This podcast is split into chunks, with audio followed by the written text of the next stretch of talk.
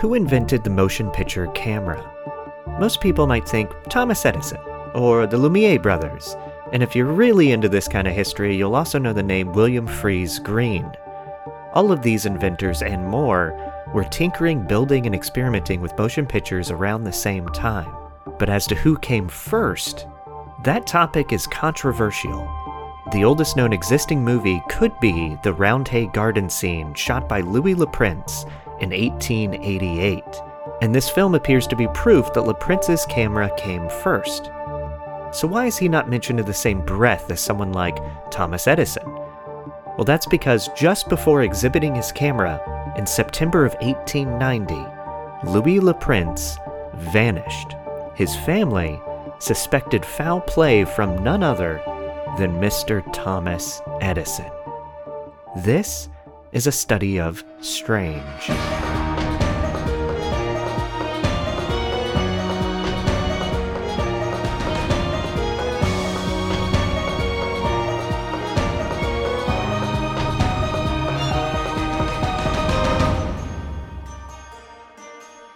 Welcome to the podcast. I'm Michael May, and today I'm doing my first ever mini-sode. I've been flirting with the idea of a mini-sode since the beginning of the podcast as a way to kind of do shorter, simpler stories when, you know, things get busy in life. So today, it's my first experiment with a mini episode. There's no guest, it's just me talking into a microphone all by myself. so let me know what you think about this episode. And if you enjoy this content, if you enjoy the show, take a second to click that plus button, the follow button, the subscribe button, whichever application you're on will have a way to do it. That goes a long way to supporting and helping the show in so many different ways. And tonight's topic, I will add Louis Le Prince. I was originally going to combine this with the Agatha Christie episode but uh, I was having too much fun with Agatha Christie last week, and I thought she deserved her own episode. So, yes, today we will be talking about Le Prince. This is a common story. You've heard it. You've probably seen it on podcasts or read articles and books about it.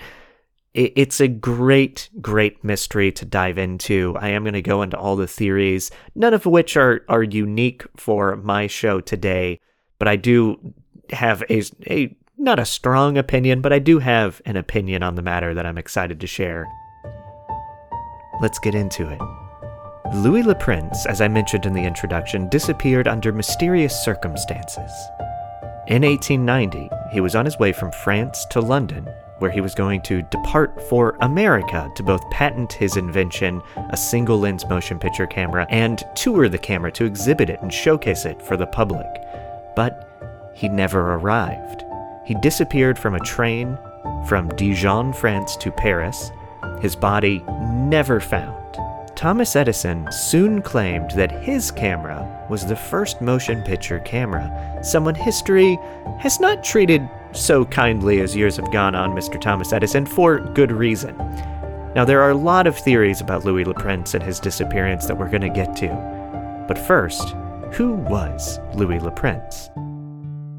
Le Prince was born on August 28, 1841, in Metz, France. He was an inventor, and today we consider him an early pioneer of cinematography and recognized as one of the fathers of motion pictures. But because his invention was forgotten for decades, we weren't aware of that until modern times. Allegedly, as a boy, Louis Le Prince spent time in Louis Daguerre's studio. Daguerre, one of the early inventors and pioneers of photography, you can check back to one of my early episodes about spirit photography where we talk about daguerreotypes. Le Prince moved to Leeds, England in the 1860s where he worked, he got married, and he was always showing an interest in photography and even developed a method to apply color photographs onto objects. Always interested in the idea of motion in photography, in the early 1880s he designed a camera with 16 lenses. He patented this invention as a motion picture camera, but there's doubt that it ever worked or that the images could have been projected. See, each lens would have taken a picture of a subject at a slightly different angle, and then theoretically, when it's projected, you would view the, the subject or the object moving because the pictures were taken in a sequence. It's an interesting idea, but it didn't catch on for a lot of very good reasons. Then, in 1888, Le Prince built what he called the single lens type camera. And this is closer to what we think of as early motion picture cameras.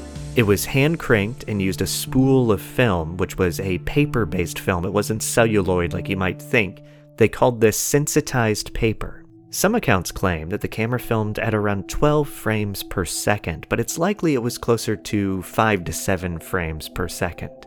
And on October 14th, 1888, Le Prince filmed what is commonly thought of as the oldest known footage from a motion picture camera, the Roundhay Garden scene. Now, this film features Le Prince's family members, including his son Adolphe and his mother in law Sarah Whitley, and they were filmed walking around the back garden and laughing. The film is only about two seconds long.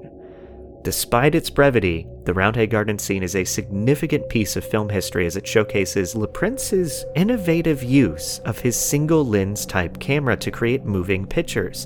This film was shot years before Thomas Edison began filming and exhibiting his work by about four years, and it predates the Lumiere brothers from their first public screening of a motion picture by about five years. So Le Prince is ahead of his time. The Roundhay Garden scene was not publicly screened during Prince's lifetime, however, but the original film strip has survived and is now held in the National Science and Media Museum in the United Kingdom. With this, Louis Le Prince had successfully developed a motion picture camera, and his patent for the 16 lens camera likely wouldn't also cover this single lens type. You know, they're two different inventions. And he needed a new patent and to spread word of this camera if it was ever going to have any success, which is why in 1890, Le Prince was planning to present his invention to the world. And this is where it gets strange. Le Prince boarded a train from Dijon, France, where his brother lived, to Paris on September 16, 1890. He was planning to gather his documents, his camera, his camera parts, all those kind of fun things back in England where they were, and then travel to New York to show off his invention. He was to meet friends upon arriving in Paris on the layover there before his trip to London. However, when his train arrived in Paris, Le Prince was nowhere to be found. Both French police and Scotland Yard carried out a search and investigation for Le Prince and his luggage. Neither was ever found. It is alleged that his luggage would have held important documentation about his invention that would be necessary to file a patent. Now, there are a few things that are commonly left out of this mystery, and I'm jumping a bit ahead in my notes here, but I think it's important to mention this right away. Le Prince wasn't actually considered missing for some time. When we hear this story today, we tend to think, oh, they're investigating right away. They're not. They may not have started an investigation for weeks. And this has to do with communication. It's not like there were phone calls going back and forth or posts on Instagram and TikTok that anybody notices right away. If he didn't arrive in Paris to meet his friends, the thought would have been, oh, he missed his train, he'll show up later, let's go on without him. There wasn't an immediate worry or concern, and this is the way life was. Also, we don't know actually what was in his luggage. That's an important point. It's likely his valuable documents were stored back in England, not his luggage on the train. So remember that when we talk about some theories coming up. Needless to say, there are a lot of theories about what happened to Louis Le Prince. But I'm going to start with the most damning and dramatic the theory that Thomas Edison was involved and he made Le Prince disappear.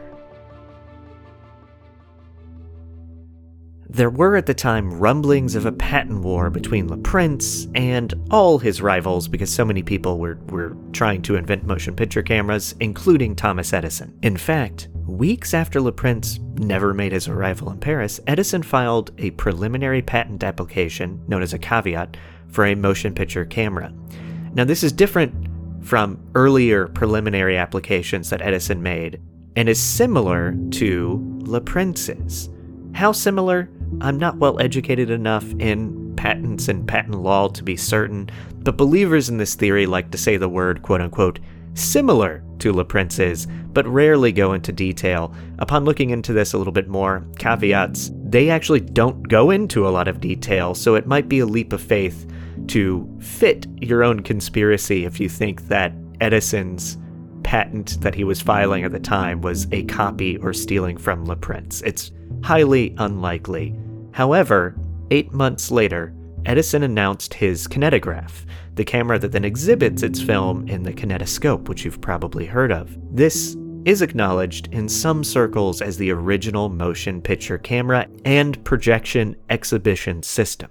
This was important to Edison. In fact, Edison's lawyers fought to establish that a preliminary application filed by Edison, retroactively dated to 1888, proved the existence of the kinetograph at that time, and therefore he, not Le Prince or anyone else, had invented motion pictures. Edison wanted to be the first at everything. That was his business model, because then he, and only he, could reap the monetary rewards of those patents. That's that's Thomas Edison's jam, baby. Edison today, we see him for what he was. He would use money and power in the legal system to fight anyone that had anything that may affect his own patents. Patents, by the way, that were not always invented by him alone, but created by his employees. Now, is this enough to claim that Edison had something to do with Le Prince's disappearance? Not in my personal opinion, but I did come across an article from 2008 and it involves a graduate student named Alexis Bedford. And I'm going to quote here from an article on ScienceDirect.com. I've always admired Louis Le Prince, stated Bedford, but really not much was known about him because of his sudden disappearance. As Bedford relates it, he was turning over some papers on Thomas Edison's work when he stumbled across a dilapidated leather bound book. The book would turn out to be one of many notebooks in which Edison was fond of jotting down ideas, Leafing through it, explained Bedford, I merely thought I'd find perhaps some interesting and as yet unknown processes that Edison had tried in his laboratory. I never thought I would stumble upon this. He had found a small entry dated September 20th, 1890, by Edison's own hand, which read Eric called me today from Dijon, and had been done. Prince is no more. This is good news, but I flinched when he told me. Murder is not my thing. I'm an inventor, and my inventions for moving images can now move forward. End quote. I've looked into this claim more, and I can't find any proof of this. Can't find any corroborating information, copies of these notes or this notebook. I can't even find information on who this Bedford, Alexis Bedford, is. And neither have many others that have researched this online because I've come across many articles from other folks that have followed up on this. So this seems like a fraudulent statement, maybe just a, a, fun work of fiction. There may not be sort of nefarious planning going behind it. But until there's proof, we have to assume that the theory of Edison having Le Prince killed is just that a theory. Personally, my belief is that Edison was a scumbag, but his modus operandi was lawsuits, corporate espionage, and throwing money at problems. We have a lot of history and records of this, not murder. That's just a step too far to assume. Also, the coordinating factors to pull off at that time some sort of hit job across the ocean when travel to Europe took so long and communication was slow and burdensome, it just seems highly unlikely. Also, Edison is smart enough to not write down that he had someone murdered in a notebook. I'm sorry. Carrying on, investigations never found a witness that saw Le Prince board the train. As I mentioned earlier, it was some time before authorities did investigate, so it's not hard to understand that it's difficult to find a witness. But another theory is that Le Prince never got on the train, and this theory includes Le Prince's brother Albert, who was the only witness that said he saw Le Prince to the train station. And this theory is that Albert had Louis killed for an inheritance. There is no evidence to back this theory up. The family was close. There's never been a reported bad word between the brothers or a fight for inheritance, but yet, it's a theory. There's also a slight variation to this theory where it's believed Le Prince was homosexual and the family killed him or sent him away to hide out. But again, this is based on flimsy, clickbaity type comments and articles over time from individuals who claim proof but have never shown the proof. The background of this theory starts in 1966. A guy named Jacques Deslandes wrote in the Comparative History of Cinema and claimed Le Prince was volunteer- voluntarily disappeared due to familial conveniences. And then a journalist named Leo Sauvage uh, quoted something in 1977 after talking with the director of the Dijon Municipal Library that claimed Le Prince died in Chicago in 1898. So, you know, yeah, he just he moved to Chicago. He moved to the Windy City to hide his homosexuality. But again, where is this note? Where are these documents? Where is the evidence? You know, I love these stories. They're dramatic and mysterious, but you do have to have proof, people. The next theory is suicide. There have been comments from descendants of Le Prince's that claim he was near bankruptcy. Now, from what I found, this may not be true. He had sold a company and for uh, around $700,000 in today's money. So he's no Vanderbilt, but he seems to be well off. So the theory of suicide, like these other theories, is just a lot of comments and talking. There's not really much to back up, especially when he was so motivated to travel to America to file a patent and exhibit his camera. It just seems highly unlikely that he was also planning to kill himself. The last theory involves a dead body found in a river soon after Le Prince disappeared. A photograph of a drowned man pulled from the Seine River in 1890 strongly resembled Le Prince, and this was discovered in 2003, so over a hundred years after this happened, during research in the Paris police archives. So that insinuates that maybe Le Prince fell off a train, or jumped, or killed and dumped. And all the, the previous theories I've mentioned kind of tie into this fact, but the body was too short people jumped to conclusions too fast. Le Prince was actually a very tall dude, over six foot tall, and this body is much shorter, so it is not Louis Le Prince. To end here tonight, my personal theory is that something completely random happened. And this is not a new theory, this also comes up in articles and podcasts about the subject. But if it is something that's completely random, that is why it is so hard to explain what happened and why the story is still a mystery and strange to this day.